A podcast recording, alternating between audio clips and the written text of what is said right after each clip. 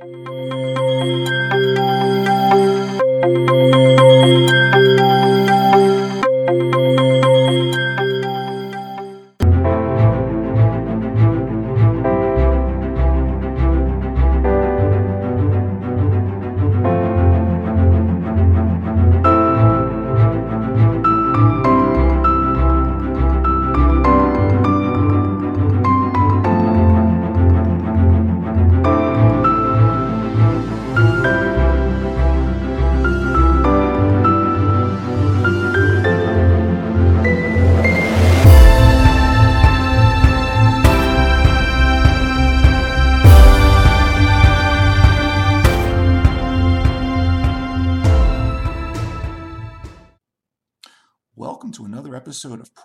Potential, and Possibilities discussions with fascinating people designing a better tomorrow for all of us. I'm your host, Ira Pastor. Welcome, everybody, again to another episode of our show, bringing you another really awesome guest today uh, involved in creating a better tomorrow.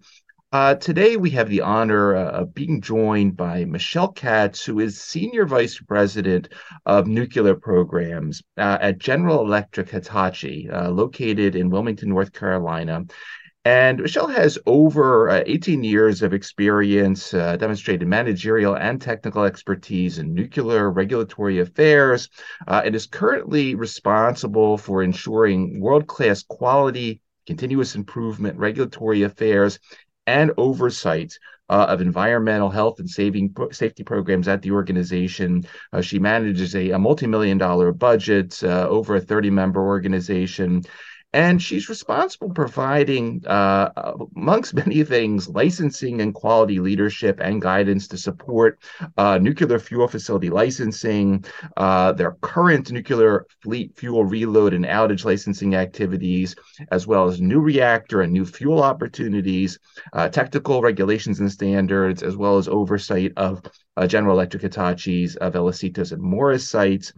Prior to joining uh, the GE Hitachi organization. Michelle worked for the United States Nuclear Regulatory Commission, uh, where she held positions of increasing responsibility, uh, including starting as a, a nuclear uh, reactor inspector stationed on site uh, at various nuclear power plants, moving up to policy advisor to the presidential uh, appointed Nuclear Regulatory Commission chairman. she holds her bachelor's degree in nuclear engineering from North Carolina State University, currently working, graduating with her MBA in a couple of months. Uh, and she's also, in, in, addition to doing all that, she's also on the board of uh, an interesting organization called Smart Start of uh, New Hanover County, which is an organization uh, focusing on building bridges to develop, sustain, and enhance health, family support, and early education services for children uh, ages birth to five. A lot of interesting topics to get into uh, with her today. Michelle Katz, thank you so much for taking the time to come on our show. Thank you so much for the opportunity. I appreciate it. Yeah, it's it's um I really enjoyed reading about you, Michelle, and I, you know I would I would love to start out the show as we typically do, just hearing a little bit more about you, um, a little bit about your background, everything from where you grew up, sort of when you caught the nuclear bug. It seems like quite early on. Take us into that early story, if you would. Um, yes, I actually grew up in Chicago, Illinois, and um, in fifth grade, I read a book on Marie Curie, her biography. And she was forever my role model after that. It really changed and impacted my life. Uh, in sixth grade, I ended up moving from Chicago to North Carolina. It was a really stressful time in my life. And in sixth grade, I actually got a C in math. And so I thought I was bad at math. Um, what I realized over time is that I learned math differently than a lot of than how it was taught. And so I had to teach myself math. And then I realized I'm good at math, but just in a different way than I thought. Um, went to high school, graduated eighth in my class, um, I was working at the time at a surf shop when I graduated. I didn't know what I wanted to do in life. Um, so I kept working at the surf shop. I didn't go to college right out of high, out of high school. I took a year off. And during that time, I was picking up calculus books and I was doing mm. math in my spare time. And I said, you know what? I am in the wrong spot in my life and I need, I need to go to college for math and for physics. Um, really love math and physics. I uh, started at UNCW here in Wilmington, North Carolina. And I realized that those come very easy to me. Um, so I wanted something that not just, I didn't want to be a professor, I didn't want to teach, but I wanted to do something where I could actually use math and physics um, to create something. So, um, you know, that's really how I got into it. Um, by just reading that book back in fifth grade. It's really impacted my life. That'll do it. That'll do it. I, I could see you on the beach actually reading calculus books too. So that's that, that that's kind of that? cool. Yeah, that's so. Um, you know, it, it's it's interesting because you know I was looking uh, again, sort of you know at your bio. Is you, you know you sort of you started. I, am sitting here in, in downtown Philadelphia, and I know you spent a, a little bit early on in your career at Exelon, located here uh, in the region, and then you headed out uh, as initially this role as resident inspector uh, per mm-hmm. the uh, the Nuclear Regulatory Commission at the uh, Palo Verde nuclear generating station. And um, you know, it's it's interesting because there was a, this article that was written in the Arizona Republic about you back in 2008, uh, entitled "Day in the Life of a Nuclear Inspector." And you know, there was you know there was the, that sort of that classic uh, image from every nuclear power movie I've ever watched going back, you know, and the China Syndrome back in the 1970s. But there you were with your clipboard, your hard hat, and your flashlight. And they say, look, uh, go inspect this facility for the exact. in the article you were like looking for leaks in the fuel, uh, the diesel fuel tank to make sure that didn't break down. Um, talk a little bit about those early days if you would, because I can imagine sort of, you know, go inspect this nuclear power plant and make sure nothing's going wrong is, you know, a tall order. Start off your career with that, but take us through that if you would. Yeah, so I did start at Exelon in the fuel design group. You know, graduating from nuclear engineering school, um, you know, went to moved to Philadelphia area at first in the fuel design group, and then I went to work for the Nuclear Regulatory Commission. And you know, what a satisfying job! You you're out there every day making sure that the power plants are operating safely, so that they can provide that clean um, energy, you know, carbon free energy for for the the world. Um, you know, really important job. But there is a really rigorous training process. You know, there's a two year to your training process. You're not just sent out to to go inspect these reactors, and there's you know formal processes and procedures. Sure. Um, but on a day to day basis, as a resident inspector, you are going into the plant every day, making sure that it's operating safely, making sure that you know the plant's following all the many rules and regulations of the the nuclear regulatory commission right nuclear is very heavily regulated there's a lot of rules and regulations that each of the power plants have to follow so your job there as a resident inspector is to, you know, one, make sure that they're following all those rules and regulations. And then if there's anything that happens like um, any sort of issue or event, you know, you call, you're you're called into the site and then you relay that information back to the NRC headquarters to escalate any issues that would be needed. So really exciting job. Every day was different. Um, and living in the desert was such a neat change after living in Philadelphia. It was a pretty pretty neat experience did you ever find people doing stupid things um, in the facility? You know, stop smoking near the, you know, the reactor. Anything weird like that? that uh, no. you know, so nuclear, um, I, I, think it's just a different animal, right? Nuclear yeah. is so heavily regulated, and it's sure. got people that are so trained that you don't have those kind of things, right? This isn't a, a plant that you know it's it's like having the police there all the time, so everybody's yeah. always on their best behavior. Yeah. Um, but you know arizona it was more of the wild animals i'd find. You know there would be a mountain lion out by you know a pond or you know black widows or a rattlesnake in this building kind of thing than than people issues. Wonderful.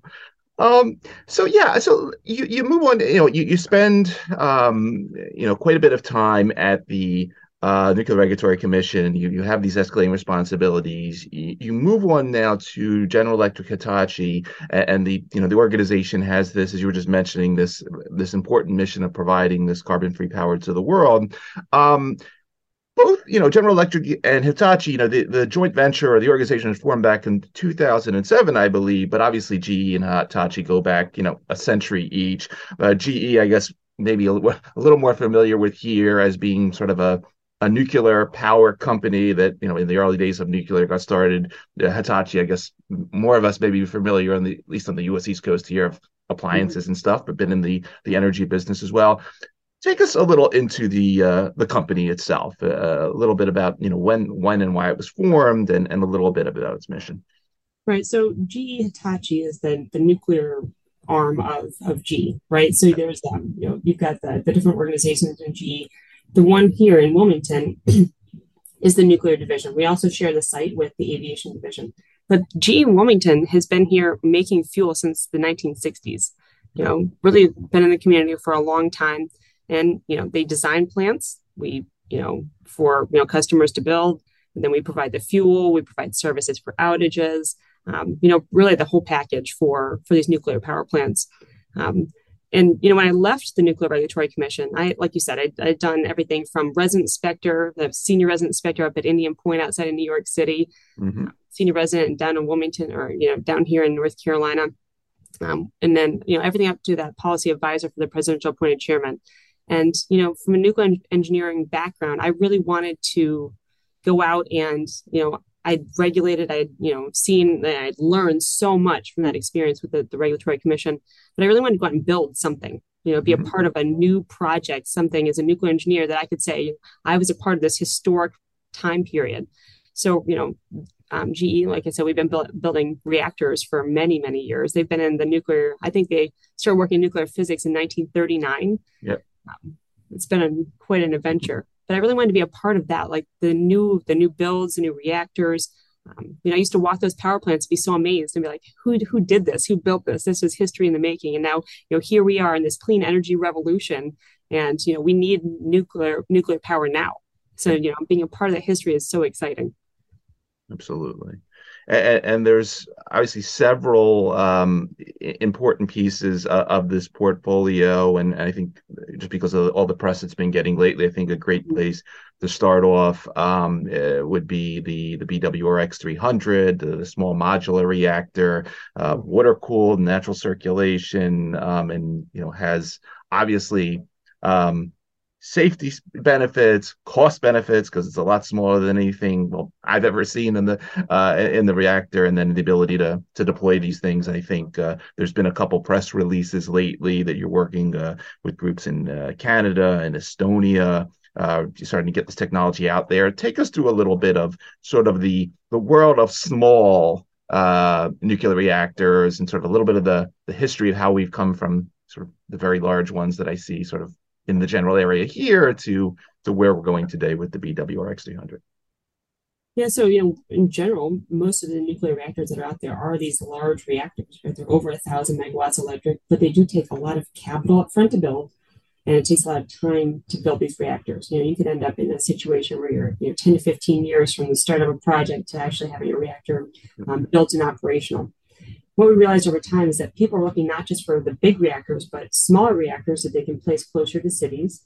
And they want reactors that don't cost so much and startup costs, yeah. um, construction costs, and then to um, the time scale, right? The construction time needs to be a lot shorter, like in, in the window of you know presidential term, four years or or less, or you know uh, the term of a CEO. You need something that's a, a, a much smaller project that can be built a lot, lot more more quickly a lot more cost effectively. So the BWRX 300 is the 10th generation of our boiling water reactor. So it's hence the X in the name. It's mm-hmm. 300 megawatts electric. And we know that from making something smaller is you can't just make it smaller and, and it will be cost effective. You have to make it smaller and less expensive. Yeah. So when, when you can look at the cost of building a, a power plant, it, you're looking at it's really the concrete, the rebar, and the, the, the steel and excavation. They're your big costs. Um, you know, so it's you know, how much steel, how much concrete, and then how many pressure vessels you need to get the desired megawatts. So with our BWRX 300, we simplified the, the boiling water reactor design. One of the things that we did was quite elegant was that we pulled the first, iso- the, you know, our breakthrough technology um, was our integral isolation valve. So we pulled that first isolation valve off of the reactor vessel and made it um, a, via a flange connection to the reactor vessel. And this simple change made the plant a lot safer and allowed us to eliminate many of the pools of water that were needed. A lot of eliminated a lot of the tanks, the pumps and pipes. I'm a nuclear engineer by background, and I was like, that's a fantastic idea. You know, why didn't I think of this?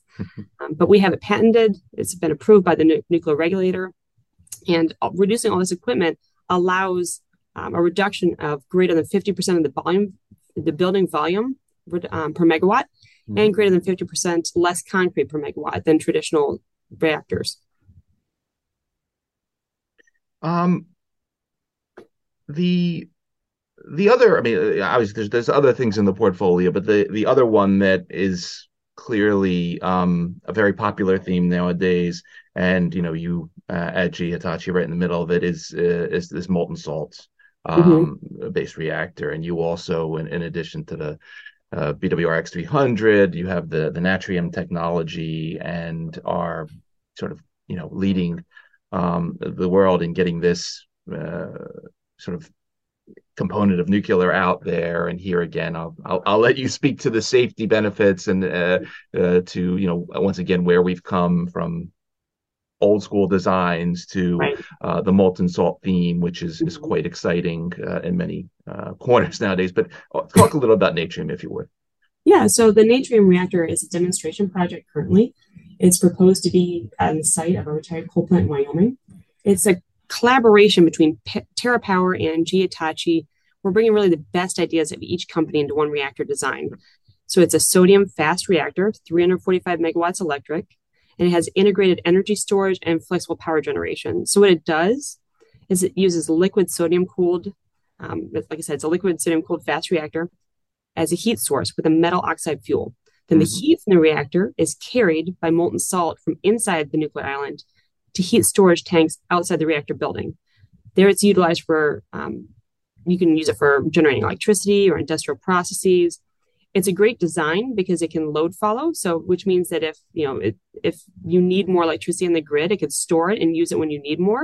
And if you don't need as much electricity, say like when you have renewables, um, you know, mm-hmm. peak wind or peak solar, you can store that energy in that in the storage tanks and the energy storage solution um, to peak during when you need it. So it could peak, you know, from that 345 megawatts electric up to around 500 megawatts electric, mm-hmm. um, which can be a power enough power for around 400,000 houses. Um, so, you know, it's a really exciting process. It is an advanced reactor. So, you know, that the demonstration is looking at being online in the early 2030s. Um, you know, so it's definitely got its benefits for, you know, what it can do compared mm-hmm. to, you know, the BWRX 300. So, um, the, the difference really in the Natrium reactor and the BWRX 300 is that the BWRX 300 is a, a near-term deployment. It's, it's not a revolutionary design. It's an evolution, you know, it's just um, an evolution of our reactors. It. So it can be, um, you know, built and operational in a much faster time frame. We were looking at the early, like around 2028 for the first okay. one being commercially operational. So the BWRX 300 is pretty exciting because, um, you know, we are building, we've, um, we're working with our partner OPG, Ontario Power Generation in Canada, yep. to build the first small modular reactor um, in North America. This will be the first commercially operational small modular reactor in North America at their Darlington site. Very exciting to, to be a part of that. Like I said, it's history. Um, you know, and, and, then because of the momentum from having this first build going, um, we've gotten a lot of other interest from other companies. You know, we're working with TVA in, in, in the United States to build mm-hmm. at, um, you know, the only site that's permitted in the United in the United States for a nuclear reactor at the Clinch River site um, for a small modular reactor you know, obviously we've got, you know, you see the press releases. We've got, yep. um, you know, a lot of interest with uh, Poland. You know, uh, Synthos Green Energy. We're working with them to build, you know, bring reactors to Poland. You know, recently Estonia, you know, Fermi Energia just made an announcement they've selected our technology.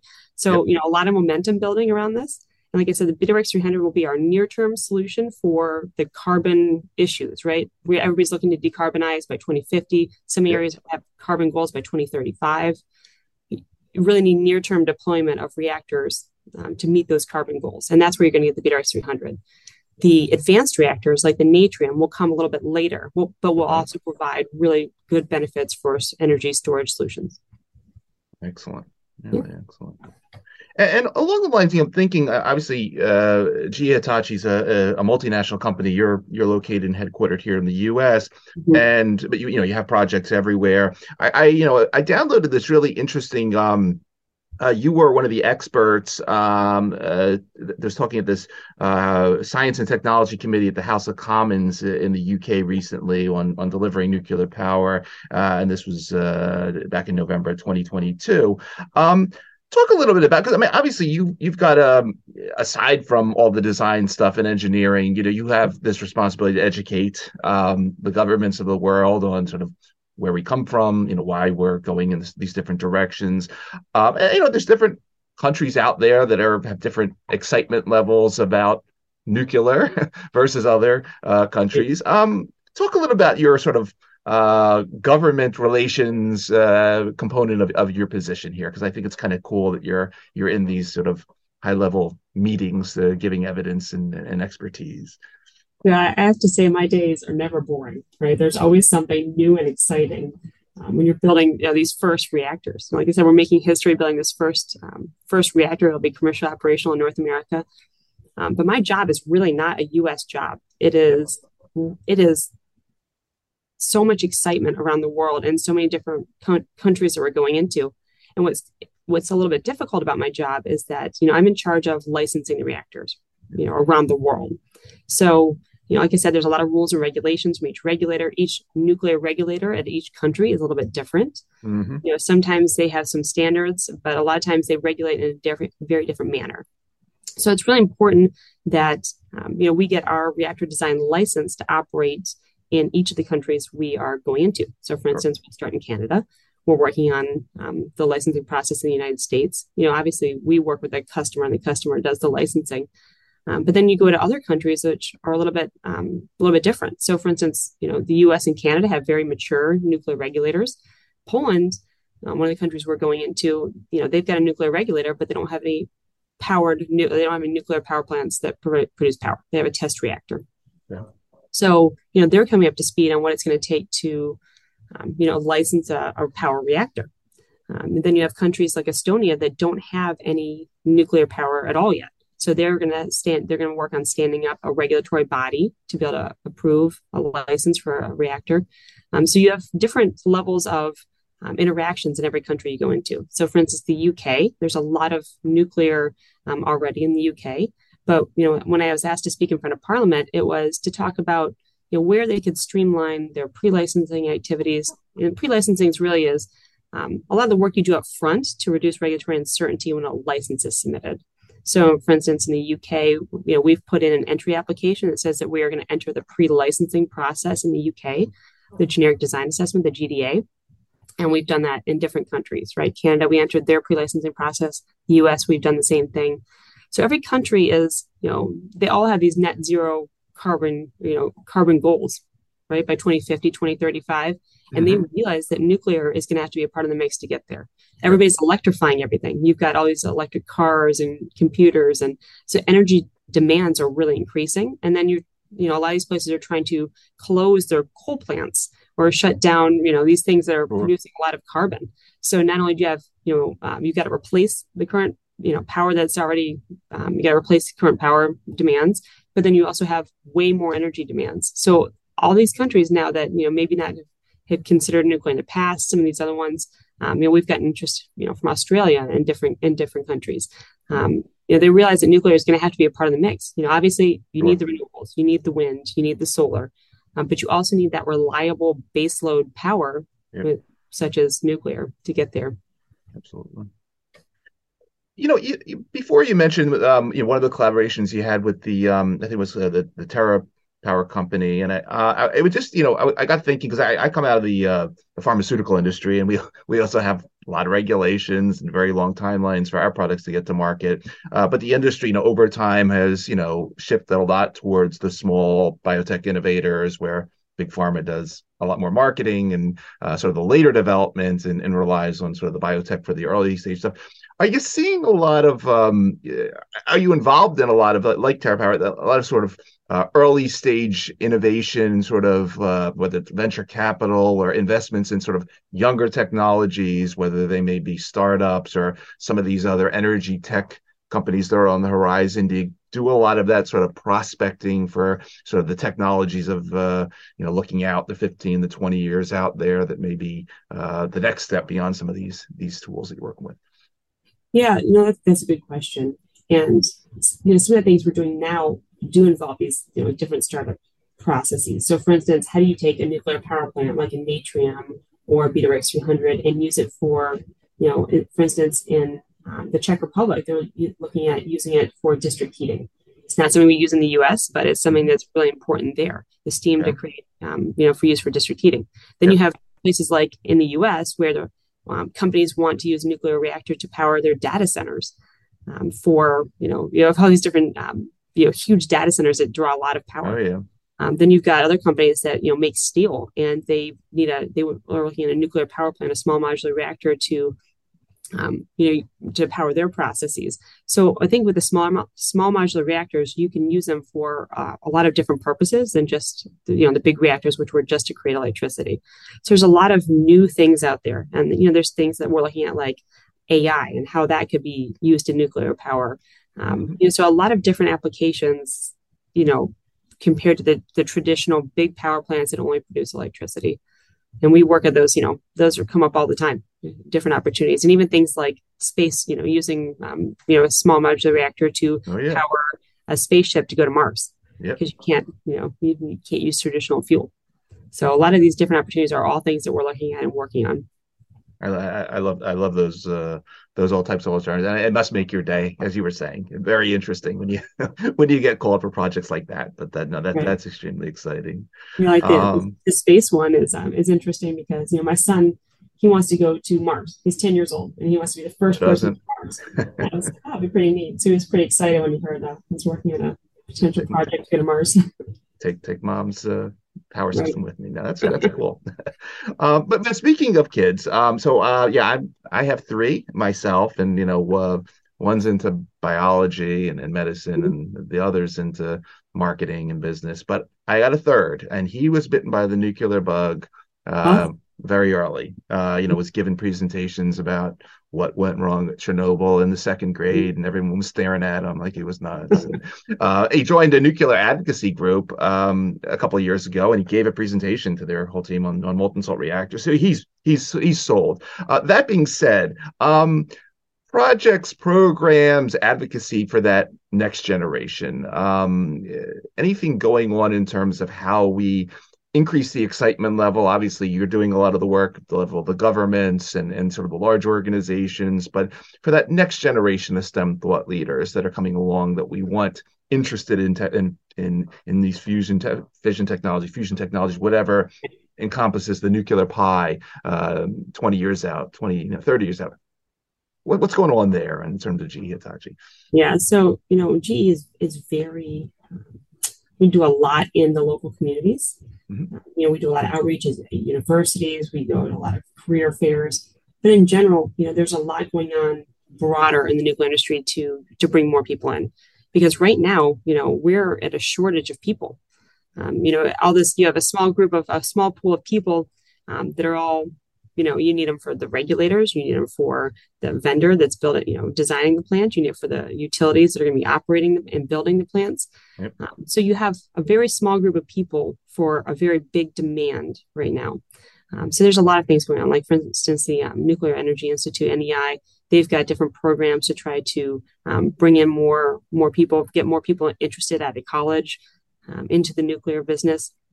I mean, if you think about it, you know, if, let me give you an example. So BWRX 300, um, if, if we need to meet the net zero carbon goals by 2050, if you say that nuclear make up 25% of that, so that means we would need to add about a thousand gigawatts of electricity to the grid by 2050. Okay. If you only did BWRX 300s, which is, you know, obviously there will be other things, but if you mm-hmm. only did that, you're looking at building over 3,333 or something like that um, BWRX 300s over the next or around the world over the next you know 20 years that's 166 a year so think about all the people you would need just welders you know people doing just the construction um, everybody in all these different organizations are you know we're going to need more people. We're going to need um, more pipelines of people. And this is definitely challenging in you know our in the us but it's challenging elsewhere too. Like for instance in poland um, not only do they have to you know come out with a technical technical degree they have to be able to, to be fluent and speak polish and write polish um, because all of the submittals to the regulator have to be in polish. So mm. you know definitely um, we are working on pipelines of, of people and i really think we're going to have to start some college programs.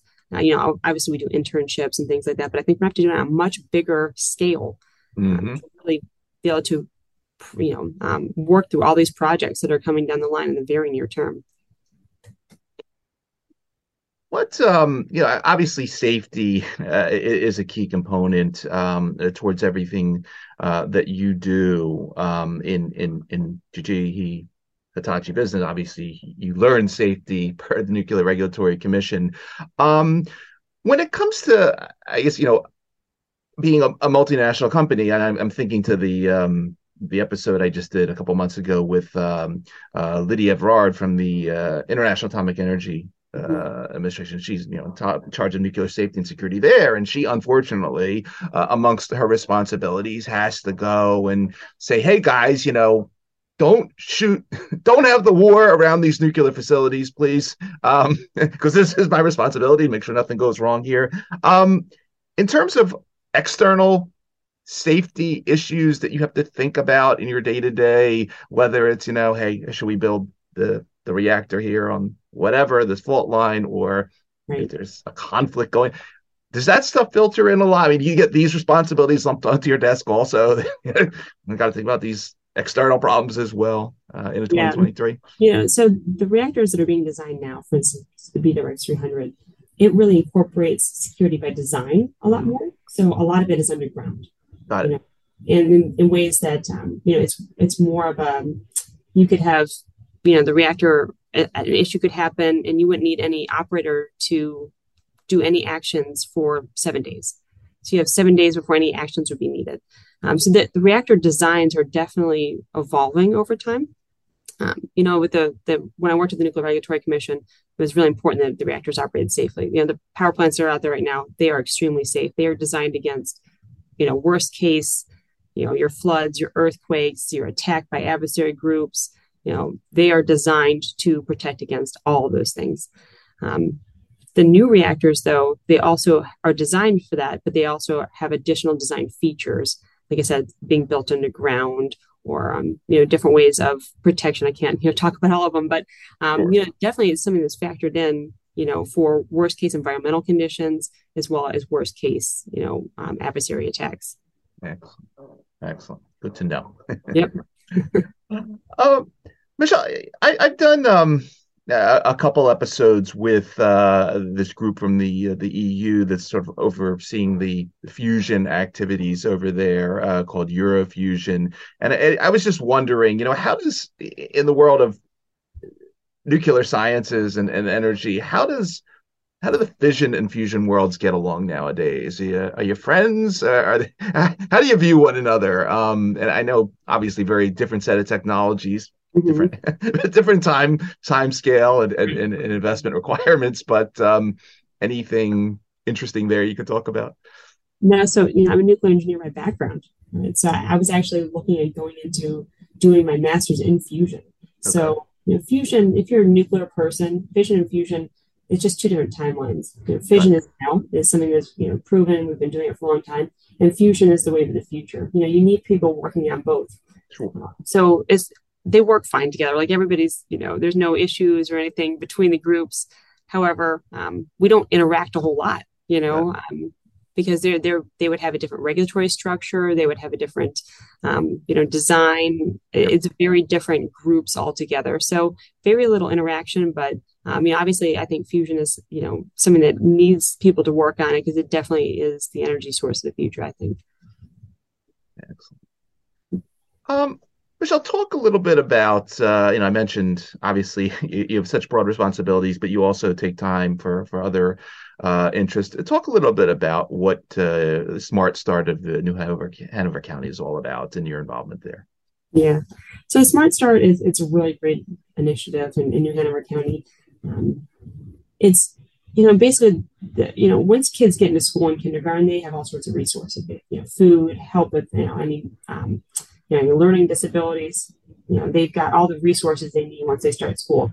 But there's that time from the time they're born until they until they start school where a lot of them need, you know, extra help, whether it's learning things, um, you know, different teachers. So this uh, this group, what they do is, you know, it's a Smart Start New Hanover County is that they determine what the needs are. The different organizations that provide the resources for the kids from from birth to to, to first grade or to kindergarten and you know they make sure that they match those resources with the need. So um, every year we do different fundraisers to raise money for um, the different groups that we're supporting the different teachers the different opportunities. And um, you know a lot of times during these fundraisers we get people in that have actually experienced you know um, the help of smart start and how it changed their life and changed their child's life. So a really great opportunity to, to help those kids until they hit that kindergarten time frame when they can get all the help from the school system Excellent. Really excellent. Um, so what else is coming up for 2023? And I, I know you know you you you've been involved in the uh, the work with the the Parliament. Um, obviously, you have a lot of projects on the table. Any anything else in terms of public facing uh, initiatives, uh, conferences you're going to be presenting at, uh, talks you're going to be giving, anything focused, you know, specifically on the public and and and further spreading of, of the nuclear uh, theme and, and, and sort of this carbon free uh, future. Yeah. So the fun thing about my job is that um, you know there's all these different opportunities that come up. The UK Parliament speaking in front of them that was a surprise, right? So it was pretty exciting. The UK, um, I, I, really think that that's going to be ramping up very quickly this year for us.